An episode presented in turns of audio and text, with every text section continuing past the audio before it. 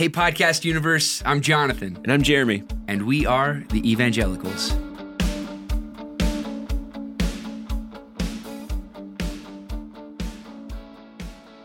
And hey, we just want to get started on a couple personal notes from my friend Jonathan here. Um, first off, congratulations on your new little one. And uh, how are things going so far? Yeah, it's awesome, man. Little Joel was born to our family, and I mean, as a man, it's um, it's difficult sometimes for me to take credit, you know, for for being a new parent simply because my wife is really the one who deserves all of the credit for you know delivery and um, for all the work that she's doing. And uh, I guess I just want to say this is our this is our third child, and and raising children, if you're going to do it well and intentionally, it takes a lot of time, and it is a lot of hard work. And our society right now, we live in a, we live in a world that is not kid friendly. I mean, it is it is so lame to have a kid. It is so lame. I mean, you you have a you can't go to any movies because you have like a screaming kid. You can't go out to a restaurant. I mean, it is when you if you're going to have a child and parent well, you remove yourself from cool society completely. And anybody who's out there who's had a child can just say amen to that. Sure. You know, and it's it's tough, but um but it's rewarding and Worth I'm it. it is worth it. And it's beautiful. So yeah, this these nights are not full of as much sleep as either my wife or I would like, but yeah, these are good days and they're going to they're going to be they're going to be gone soon. Sure, sure. And one more thing. Uh, I just recently found out that uh, four years ago, Jonathan recorded a CD, and I just wanted to give it a plug because it is just beautiful lyrically, and it tells a story. If you, You're if you- being very generous. No, I am being very serious right now. And uh, if you were to purchase it, I'm going to let Jonathan talk about it for just a little bit. You have to have at least one time where you sit down for 45 minutes and listen from beginning to end because there is a flow and a story. And I think it really gets at what we're trying to be about here on the Evangelicals podcast. And so, what's the name? And Well, uh, where thanks, can they where can That's they a find very it? generous plug. It's so true. Yeah, no, it's it's so a- true. It's one of the uh, forgotten rock albums of the last decade. One of the most forgotten, least listened to. But uh, the put together a collective called The Prelude. You can look us up on uh, iTunes or on Spotify. Go check out the album. It's the band is The Prelude, and the album is called Parables and Promises. Yeah. It's an album really that was birthed out of a lot of um, interaction with the Bible and different thoughts when I was in seminary. And I happened to be surrounded by some really great musicians. And we all we we committed to every Monday night that year for a semester. We got together and we're writing and working on these songs. And then we just in two days we recorded the whole thing. I mean, it was crazy. And my one friend Ben, who's an arranger, he's in LA now. He's going to be big time. He arranged stuff for our local uh, college to um, to have some string players come play on it, and uh, had some other guys. Isaac, who's a, just a brilliant musician on bass.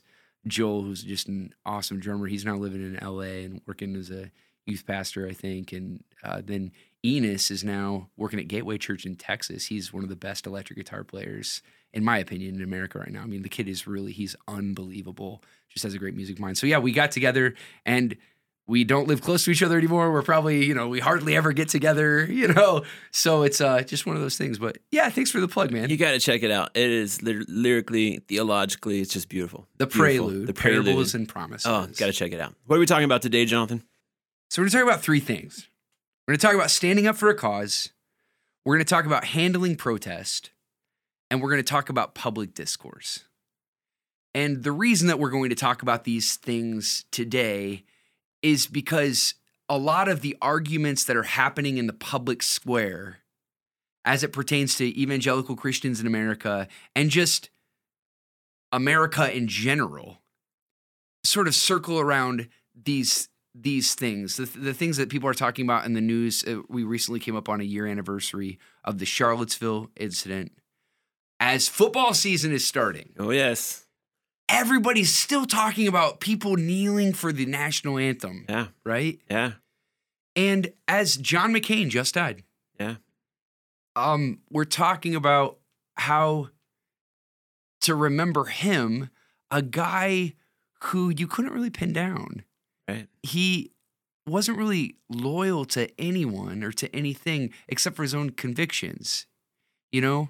And so these are these are some of the things that we've been talking about and thinking about that we think merit a conversation today, and we're going to come at them from beginning by talking about the Sermon on the Mount. Yeah. So um, Jesus, and, and it's interesting as we look in the history of our country and the history of the world, anytime people stand up to power, anytime people take a stand, whether it be a social stand or um, even a theological stand, uh, but more social than anything, people tend to revert back to the Sermon on the Mount. And and you think of people like Martin Luther King Jr. and Gandhi and and all of these people who had to stand up to power for people who were oppressed and people who were on the underside of society.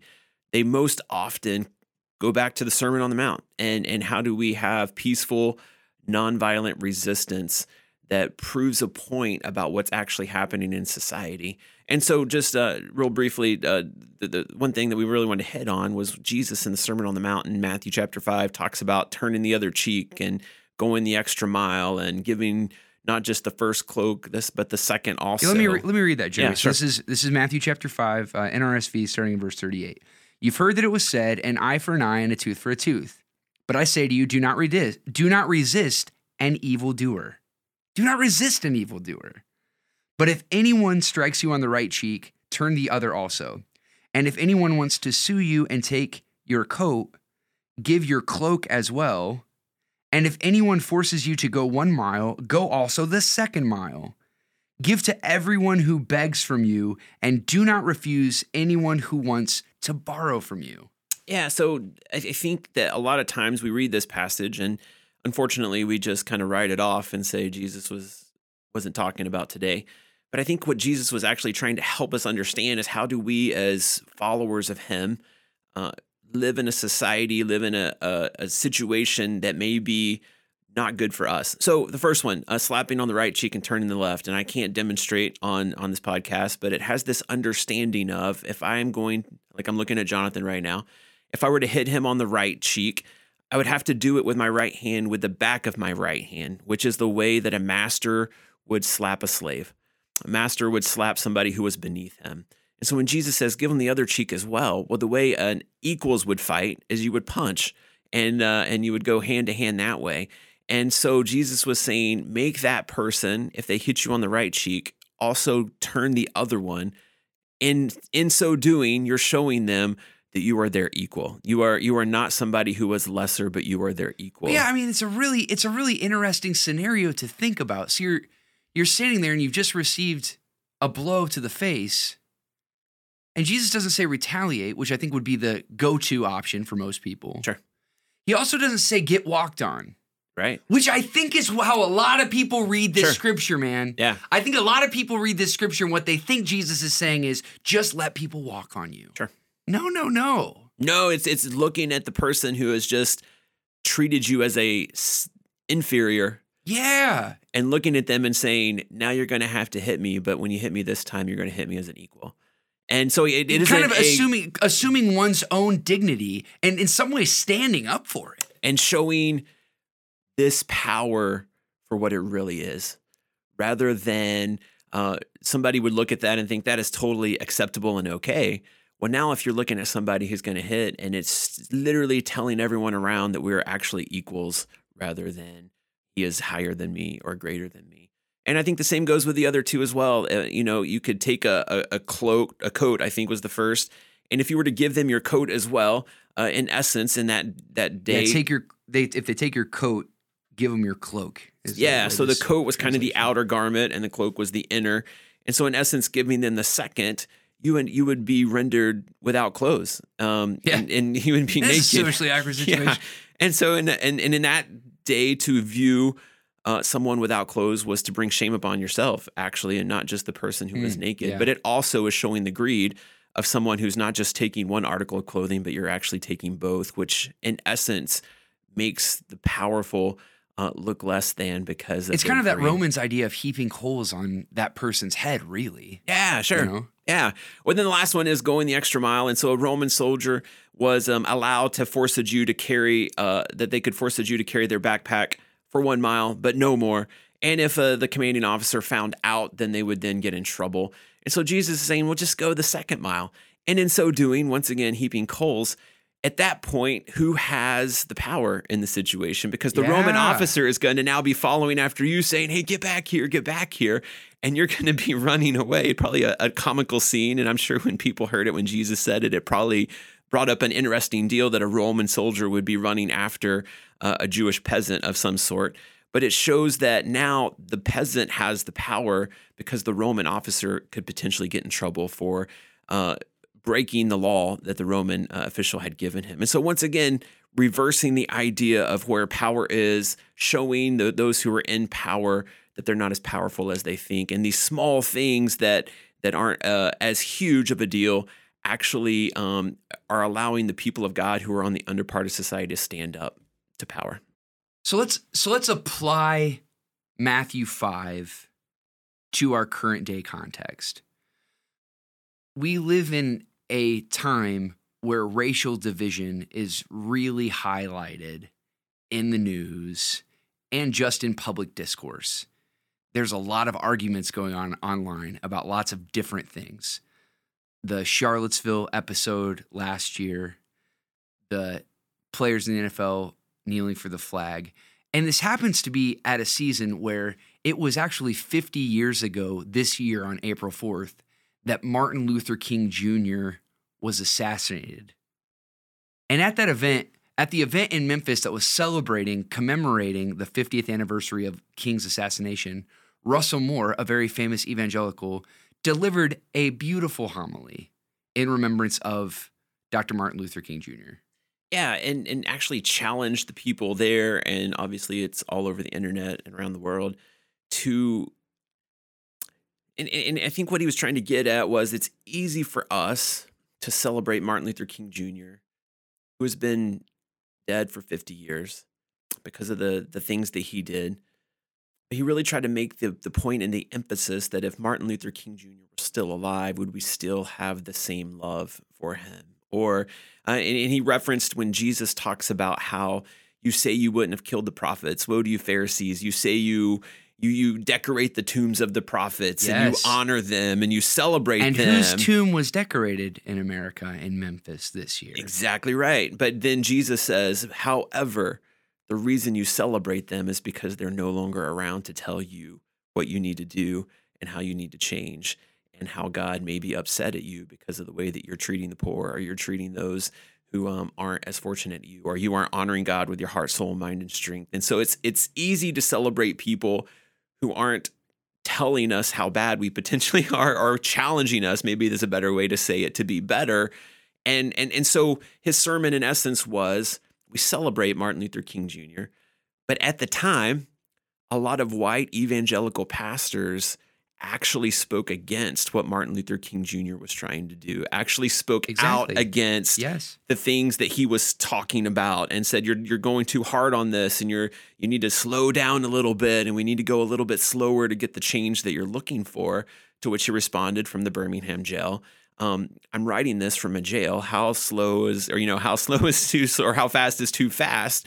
And and why aren't you helping me and supporting my cause if we are following the same Jesus. Yeah. And, you know, people get really nervous in the church when people start talking about issues that have been politicized, like race. And I just want to say about our podcast, if you've if you've looked at the artwork on our podcast, you notice three white faces. Three power three powerful white men who have shaped the course of evangelicalism in some part. Martin Luther, George Whitefield, and John Wesley. Three people from whom we take theological heritage. And Jeremy and I sit here as two white evangelical pastors. And the reason that we're talking about race today is because we need to. Sure. The fact of the matter is, Jeremy and I, we have a certain amount of influence and power because of the leadership roles that we have in our churches. And the fact of the matter is, in the past, that power has not been leveraged well for the kingdom of God, at least in the United States of America. And for us, we care a lot about how our children learn to deal with issues socially moving forward as the people of God. And I I honestly I listened to Russell Moore speak about the um the murder of Dr. Martin Luther King Jr. and he says, you know, essentially what you just said, the the people then didn't really see him as a prophet. Yeah. We look 50 years now and we put wreaths at the Lorraine Motel. Was that the name of the motel? Yeah, that's the name where he got shot. He talks about how we put we put wreaths there. But I think I ask myself the question, who are the prophets today? Who are the voices that most offend me that I wouldn't mind if they were just done away with? I kind of ask myself that question. Sure. And, and I think we run the risk of prophets are are not liked throughout history. And I know that it becomes this sticky situation sometimes when you're preaching, or maybe when you're writing music and you want to to really go after a topic, you run the risk of saying, well, what if people push against it? You know, what if, what if people uh, look at me and say, oh, you're just propagating this ideology that goes against what we're trying to do, rather than saying, well, maybe this is what the gospel is actually trying to get us to think about and to live and to to truly understand what it means to be the people of God. And and and, and so once again, yeah, you're right. We we celebrate Martin Luther King Jr., but at the time, the church, especially the white evangelical church, had a big issue with him and they didn't support him. They didn't like what he was saying. They didn't they didn't appreciate all of the things that he was standing for how fast he was trying to get change. And and and you're right. Sometimes people say things. I'm like, man, I really didn't want to hear that because that means I either have to change my attitude, I have to change the way I view this situation, and um, it'd have been a lot easier. Sometimes ignorance is bliss. Right. And if you listen to our first episode, Jeremy talked about his heritage, and I also talked about mine. Uh, for both for both of us, I guess I won't speak for you, Jeremy, necessarily, but we are we are people who realize this wasn't just a them thing. It wasn't those evangelicals. We are Right. those people. We are the descendants of those people. Sure. We are their sons. Sure. And how do we change the world? How do we change this trajectory? How do we help people realize these people who said they were followers of Jesus in this area, they were not following the example of Christ. They were not living as they ought. And it's not our place to apologize for them. It's also not our place to crucify them. But it is our place in our time right now to teach our children how they ought to live above the social standard. Sure. Which unfortunately is division. Right. Which of which unfortunately, unfortunately is left and right, black and white. Yeah. And we've got to find a middle ground. Yeah, I, I think that um, one way that we start to do that, and uh, there's a guy named Bryan Stevens who Stevenson who um, Brilliant, brilliant lawyer lawyer. guy Yeah. wrote a book called Just Mercy, and a lawyer down in Atlanta, Georgia, and works some in Alabama, and his whole purpose is to help people who are on death row, who didn't get a fair trial, Yes. who didn't get a fair hearing, to to try to have that opportunity. It's amazing. And yeah, it's unbelievable. And he says that his mom used to always tell him he's he's African American guy. Uh, his mom used to always tell him, uh, Bryan, the only way that you can really understand a situation is you have to view it up close. You can't view it from far away, but you have to get in the middle. You have to to journey with people who are there, and you have to to truly understand what's going on. I just watched um the movie To Kill a Mockingbird. For some reason, I had Mm. not seen it in my whole life, Mm. and uh, and uh, the lawyer in that movie is, is talking to his children and saying, sometimes we have to put ourselves in the skin of other people to really understand their perspective. And until we do that, I'm not sure that we are allowed to assume on them or perpetuate on them um, what we think they should be feeling or how we think they should see the situation. But we have to truly understand from their perspective where they may be coming from. So I think that an an example in our society right now of where a lot of people are having conversations about an issue but not getting up close and personal with it is this issue of NFL players kneeling for the national anthem. Yeah. Do we really want to go there? I, I think I do. I right, think I do. go. I want to. I want to talk about it. All right. And and I think that I think that these individuals who are kneeling for the national anthem, I see them. I th- I think that they perceive themselves to be working in concert with kind of as a follow up to the work of the civil rights movement because the work of the civil rights movement is not done. And so I, I find these two things to be in conversation with each other the the civil rights movement of the 60s and Dr. Martin Luther King Jr. and what's going on with the the NFL protests. I'm just going to call it a, a, protest. And personally, Jeremy, I think it's brilliant. And here's why I think it's brilliant. I, here's why I think these guys are brilliant. They tried, they wanted to do something that would get people's attention. And even the president of the United States is talking about these protests. And people are angry and they're furious because these men are simply kneeling at the at the Star Spangled Banner in football games. Which they actually talked to somebody in the service and got approved to do it in such a manner. Because I think originally when it started, they were sitting and they talked to a Green Beret or somebody who served in the military. I've, I've heard this story. And, said, "Hey, what would what would you think would be okay?" I said, "Man, if you could just kneel, that that would go a long way for us." It, so it, it, uh, it, honors it like honors the flag exactly right or and the the nationalism that they were not wanting to completely disgrace sure right sure and so yeah and so not only are they talking about the act of kneeling but they are also talking about on some level potentially not as much but why uh, why they chose to do this um, and so yeah I, I, whether you agree or disagree um, i think that the the mission that they set out for they accomplished in a in a huge huge way. And I'm not even sure that when they first started doing it that this they realized that it was going to escalate to this level. Maybe they hoped it would, but I'm not sure they really right. thought that it would. So I think the the original person who was really famous for it a couple years ago now is Colin Kaepernick, who yeah. was the quarterback for the 49ers. And he was kneeling to protest the way that minorities were being discriminated against, it seemed like, by law enforcement officers. And so for him, in order to to kind of take a stand to let his voice be heard in a way that it wasn't traditionally, he decided to kneel for the flag. So they started getting gathering, a, garnering a lot of um, attention in the media, in the press, in different social media conversations. And there was a you talked about you talked about us uh, getting up and close and personal to particular situations. One of the most interesting and troubling episodes of the kneeling for the anthem happened for me last year at a Colts game where Mike Pence, the vice president, was in attendance at the Colts game. Did you hear about this story? Yeah, I don't know how you couldn't have if you. yeah, so so Mike Pence, so Mike Pence and his wife they go to the Colts game. Uh, they're from Indiana. He's the governor. He was the governor of Indiana. They go to the Colts game, and at the very beginning, and as far as we know, they planned on attending the game. Sure.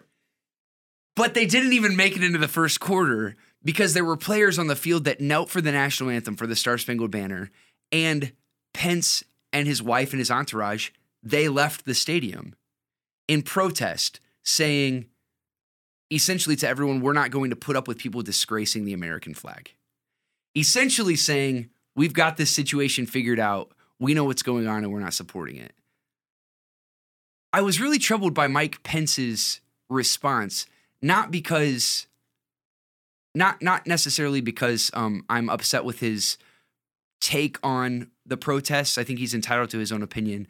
But to me, what was troubling was here's a man who people have stood behind again and again as being a Christian, godly, ethical leader. He's arguably the second most powerful man in the arguably the most powerful nation in the world. And he just leaves. To me, Christian leadership in some situations looks a lot like confrontation, compassionate confrontation. What would have happened if Mike Pence would have left his balcony seat in his suite and if you would have walked down to the field to have a conversation with those people who were kneeling there? What if what if he would have waited till after the game and went into the locker room and with the media started asking players questions and having a face-to-face conversation? Personally, personally, I think that Mike Pence, if he wanted to, could have shut down the protests for good. If he would have leveraged his influence and conversation well in those locker rooms and said, hey, I don't want to despise you. I don't want to dismiss you. I don't want to assume that I've got this whole situation figured out. I want to solve this problem and I want to bring America together. But no, no, no, no, no. He chooses to do possibly the worst thing that he could do. He leaves without a, con- a conversation and he decides to put on social media his opinion of people that he never had a conversation with. Yeah, and I think sometimes we it's easy to to look at him and say, "How dare he?" But once again, if we're really trying to understand what it means to be good news to the world, I think conversation is always better. And I and I think you're right. I think that if he would have walked down and had a conversation, I mean, who knows? Obviously, we're we're playing a lot of what ifs and we're playing the you know trying to to imagine what would have happened. Sure, that's right. But it would have gone a long way for those people to have that voice and to have that ear and to have, uh, like you said, which is probably the most second powerful person in the world, sit down and say, "Tell me about this.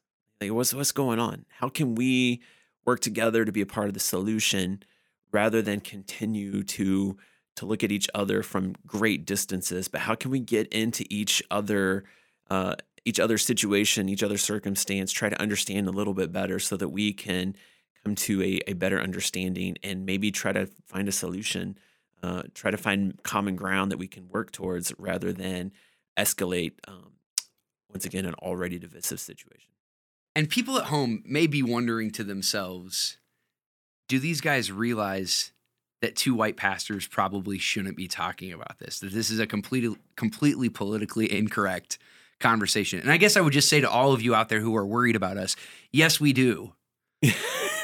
we do. We, we, understand we're sitting in a sound studio drinking coffee, talking in a church, an evangelical church, talking about things that we probably shouldn't be talking about. But the fact of the matter is, I'm not satisfied with how anybody out there is having this conversation right now. Sure.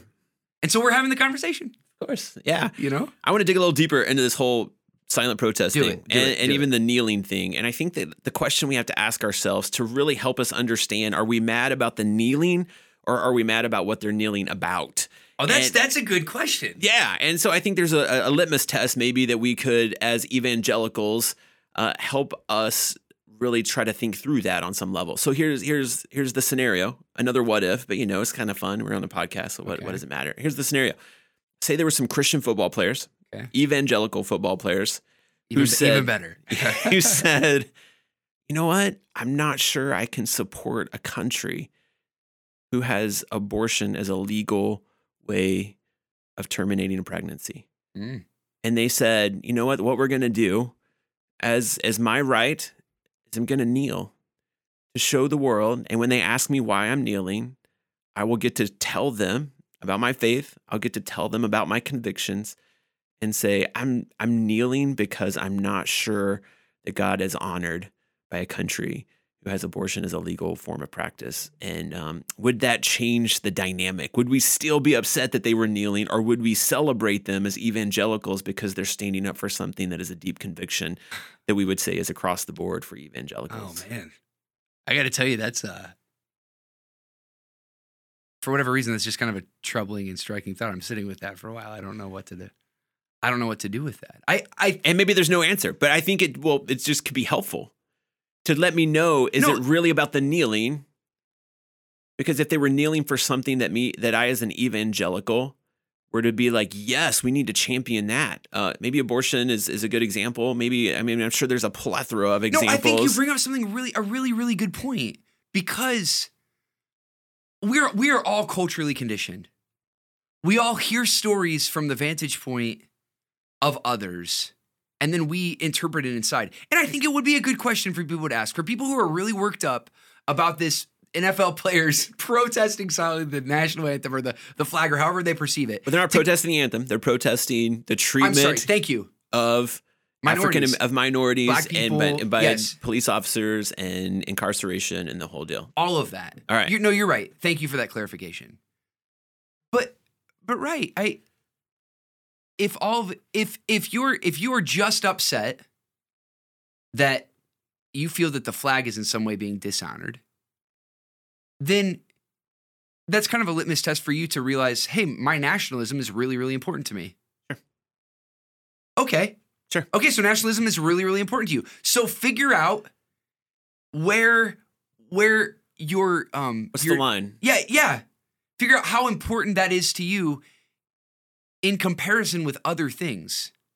I would hope, especially in comparison with your faith. Just just but but yeah, when you when you raise the question that you raise, you you also you ask the question or am I more offended at the issue that these people are using the national anthem as a platform and I don't like I don't like their platform.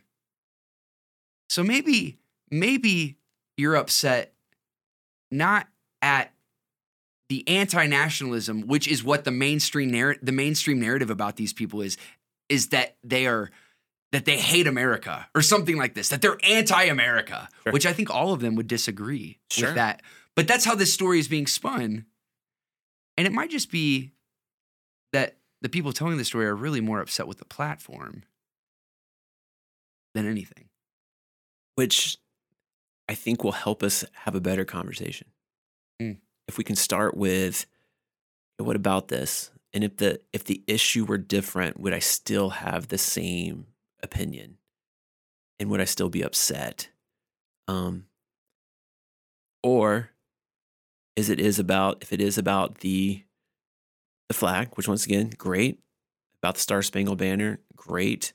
Um and even if it were an issue that I was deeply passionate about, I would still have to be upset with them. Even if they were doing it to try to support something that I believed was a travesty in our country. I would still have- abortion, I would- whatever you want your platform to Whatever the platform to be. It's, um, religious liberty, Yeah. Freedom of speech. freedom of speech. What if what if our religious liberty were taken away and some NFL players said, hey, we don't believe in that. We don't believe that's what our country is for and what it stands for.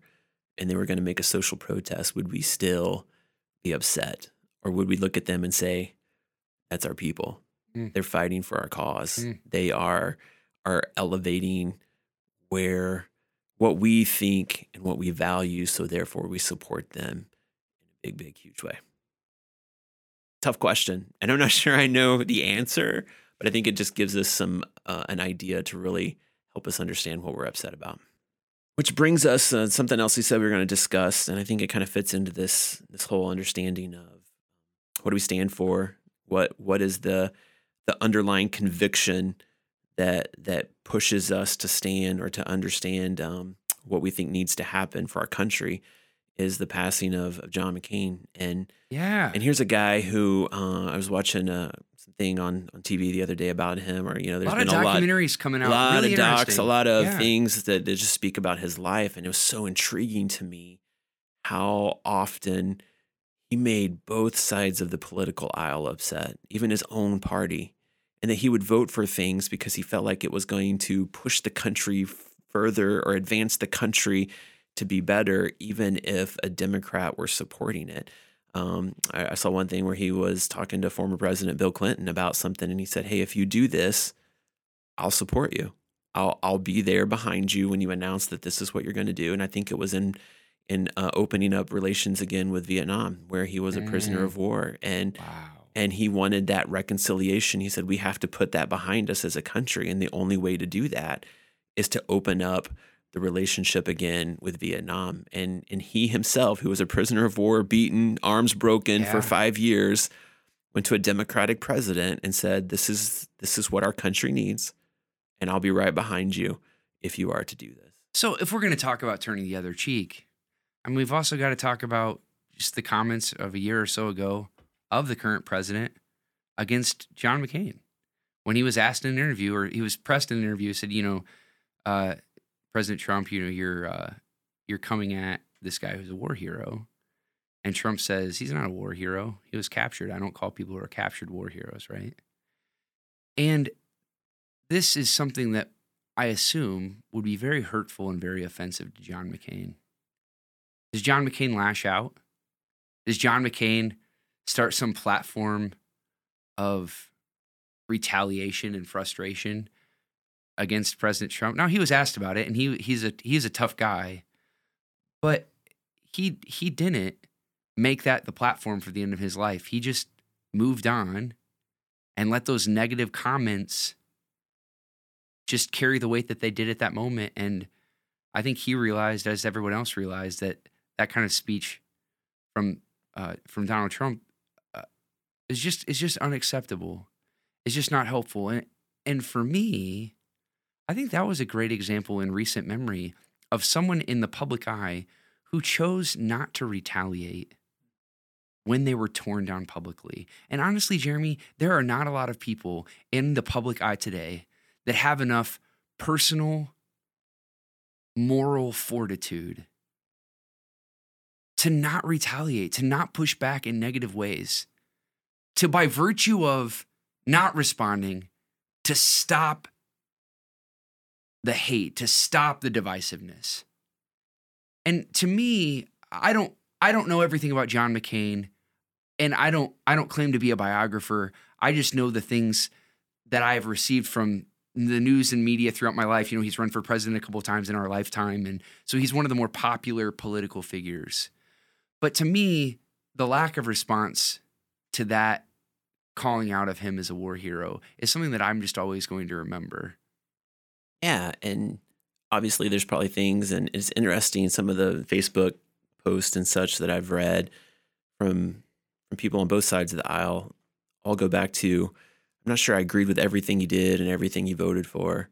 Um, but I truly respect the man because he had convictions and he stood for them and, and was willing to even go against popular opinion if it meant that was the right thing to do for people and for the country. And and so it's it's, it's just it is it is a sad sad moment I think for for our country and for the Senate. And but once again a, a good example of of someone who didn't look at the platform that others potentially wanted him to be on but he really tried to look at the situation and say what's going to be the best possible outcome and that's what I'm willing to do to make this make our country advance move forward be a part of um, of that solution rather than always the divisive and the calling out.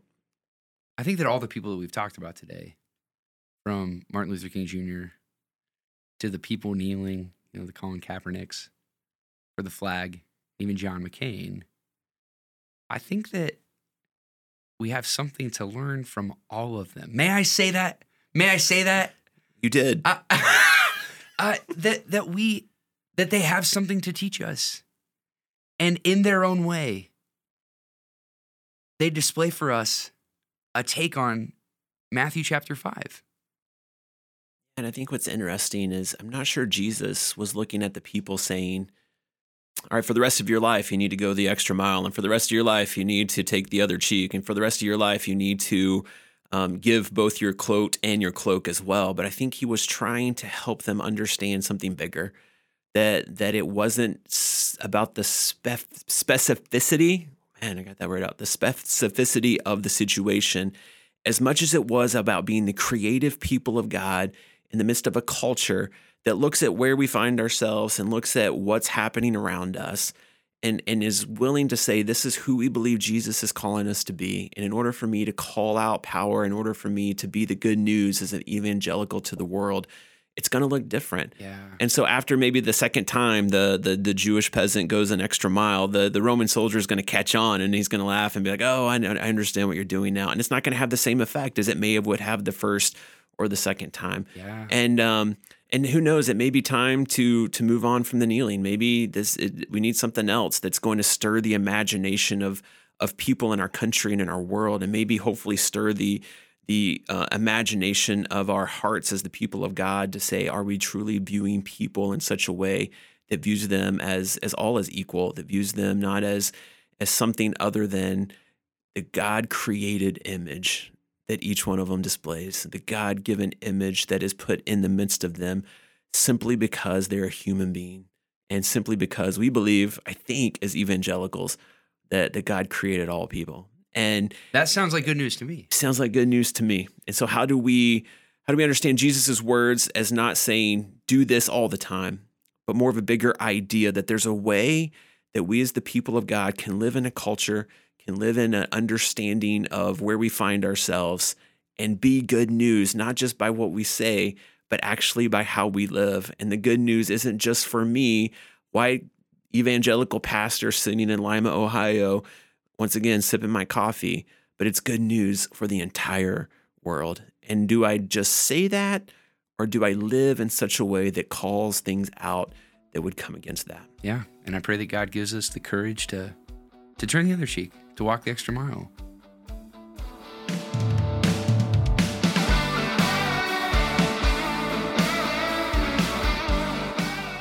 The Evangelicals podcast is recorded at Lima Community Church of the Nazarene in Lima, Ohio. It is produced by Isaac Smith.